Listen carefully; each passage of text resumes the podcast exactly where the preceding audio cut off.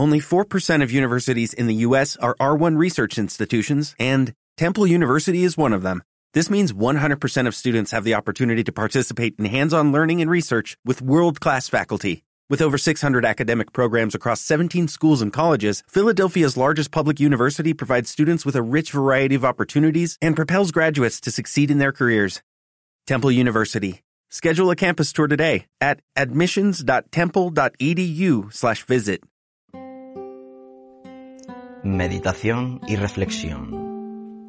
Un espacio en el que Pedro Valencia quiere compartir con vosotros su comprensión sobre el Tao y el mundo fenoménico.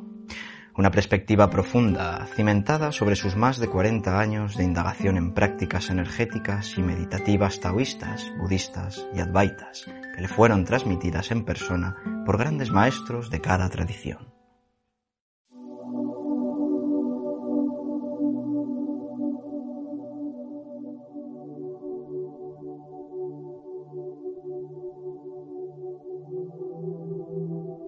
El bardo de la muerte.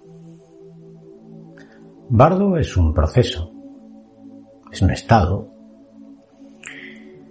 La palabra bardo es una palabra tibetana. Algunos habéis leído el Bardo Todok, el libro de los muertos tibetanos. Es interesante porque ahora mismo estamos en un bardo.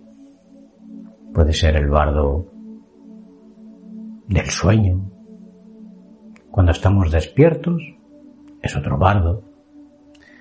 La meditación es otro bardo. Hay seis bardos. ¿Qué sucede en el bardo de la muerte?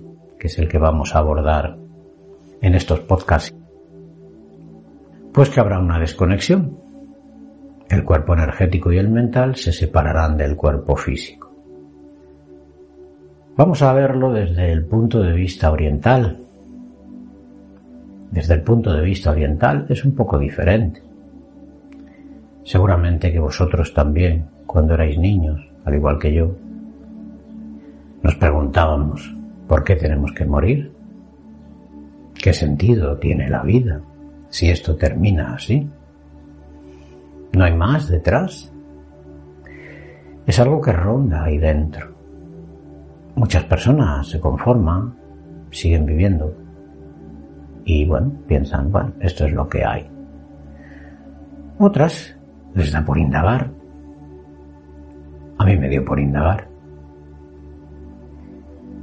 Y cuando empecé a tener ya una cierta edad, una adolescencia, pues empecé a buscar muchos caminos distintos. Pasando el tiempo, di con el budismo tibetano, igual que he estado con otros maestros de otros linajes. Pero ahí me atrajo mucho la, idea del bardo de ellos, el bardo de la muerte, y la relación estrecha que tengo con uno de mis maestros, Lama Druyutempa, hace más de 30 años. Pues eh, quise con él llevar a cabo una indagación en las prácticas del bardo y así pues me inicié en ellas y empecé a indagar. Una cosa es que nos iniciemos en las prácticas del bardo y otra cosa es que tengamos luego una experiencia real ¿no? de ello. Hablamos por las transmisiones de los maestros que han podido entrar en esos estados y salir conscientes para poder revelar el secreto.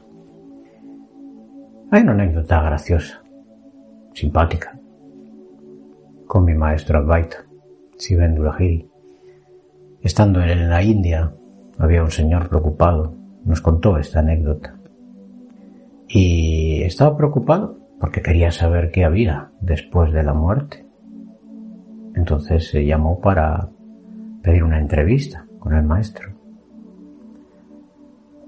Y cuando tuvo la ocasión de estar con él y hablar, la pregunta fue, ¿Me podría decir qué hay después de la muerte? Dijo, claro. Dice, muérete y lo sabrás. es curioso, ¿no? Es un trance que tendremos que pasar nosotros mismos. Bueno, si nos vamos preparando un poco y a través de la meditación quizás, que es la única forma de tener certeza en estos trances o con sueños muy vividos, muy lúcidos, que no son sueños, sino proyecciones verdaderas en el campo, los campos astrales, pues es la única forma que tenemos, no por lo que nos cuenten, sino por lo que nosotros podamos realizar en este camino que es la vida. Pero bueno, en ese trance que tenemos que pasar todos, llegará un día en que el soplo ya no va a funcionar. En cuanto el soplo termina en el cuerpo, los cinco agregados van a dejar de funcionar. El aire en los pulmones, el corazón, ya no bombeará la sangre, el resto de órganos detendrán sus sentidos. Y una vez que se detienen esos sentidos, ya los ojos quedan cerrados o abiertos, de par en par. El cuerpo se queda quieto, todo se queda parado. Y después, los llantos y lamentos rodean normalmente al difunto. Bien, en la tradición occidental normalmente la gente pues solía, antes principalmente, ¿no? Vestirse de negro, guardar un luto durante mucho tiempo. E incluso antiguamente, si era por ejemplo la mujer y había muerto el padre, no salían de la casa, a lo mejor en un año. Tradición antigua y muy arraigada. Es un trance muy triste. Es curioso. Viajando por China, ¿no? Recuerdo, pues, funerales. Justo estábamos a lo mejor, pues, visitando aldeas o pueblos y coincidíamos con alguien que en ese momento, pues, bueno, habría muerto y salía el funeral muy adornado, con guirnaldas, con muchas cosas. Y toda la gente suele llevar un manto blanco encima. Visten de blanco. Hacia la luz es la idea de que vayan, no a la oscuridad y a lo negro. Hay que elevar a ese espíritu. Normalmente se suelen hacer plegarias, cantos. En el budismo tibetano normalmente pues se le están cantando mantras y plegarias continuamente. Y hay una práctica muy interesante que es el bardo de los 49 días. El bardo de los 49 días a partir del tercer día. Cuando el difunto deja el cuerpo, se le trata de no tocar. E incluso, si uno tiene la ocasión de estar cerca de la persona cuando fallece y acompañarla en ese trance, es importante cuando la persona ya está en sus últimas fuerzas, susurrarle un mantra o una oración, lo que cada uno conecte con su forma de, pensar o de sentir, ¿no? Se le puede decir susurrándole al oído, deja este mundo, todo está tranquilo, elévate hacia la luz. Y mientras se le va susurrando, cuando a veces notas que ha parado el aliento, ya no tiene respiración, muy suavemente, con un dedo. Se toca un toquecito en el pajo ahí, en la coronilla, chakra coronario, un poquito atrás del centro de la cabeza, no en el centro. Y cuando se toca, se le van dando un toque, otro toque, otro toque, como gotitas de agua que van cayendo sobre una piedra. Y a medida que se le van dando esos toquecitos, en cada toquecito, al oído se le susurra un mantra. Y también elévate hacia la luz. Sal por este chakra y elévate hacia la luz.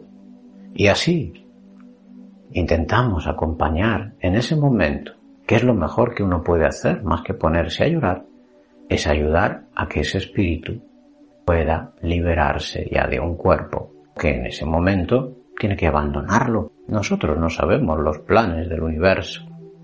Simplemente vibramos con él.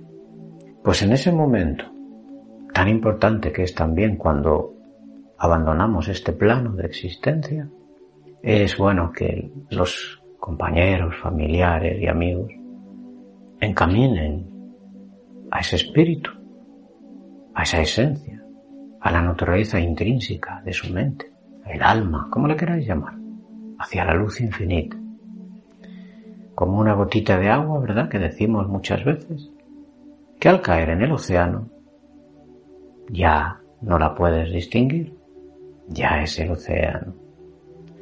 Sin ánimos de atrape para que se quede aquí y aferrando al espíritu, atraparlo, para que se quede como un preta o un fantasma. Ya hablaremos de esos estados.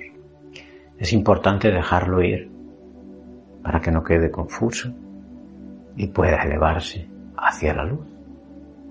Y seguiremos hablando del bardo de la muerte.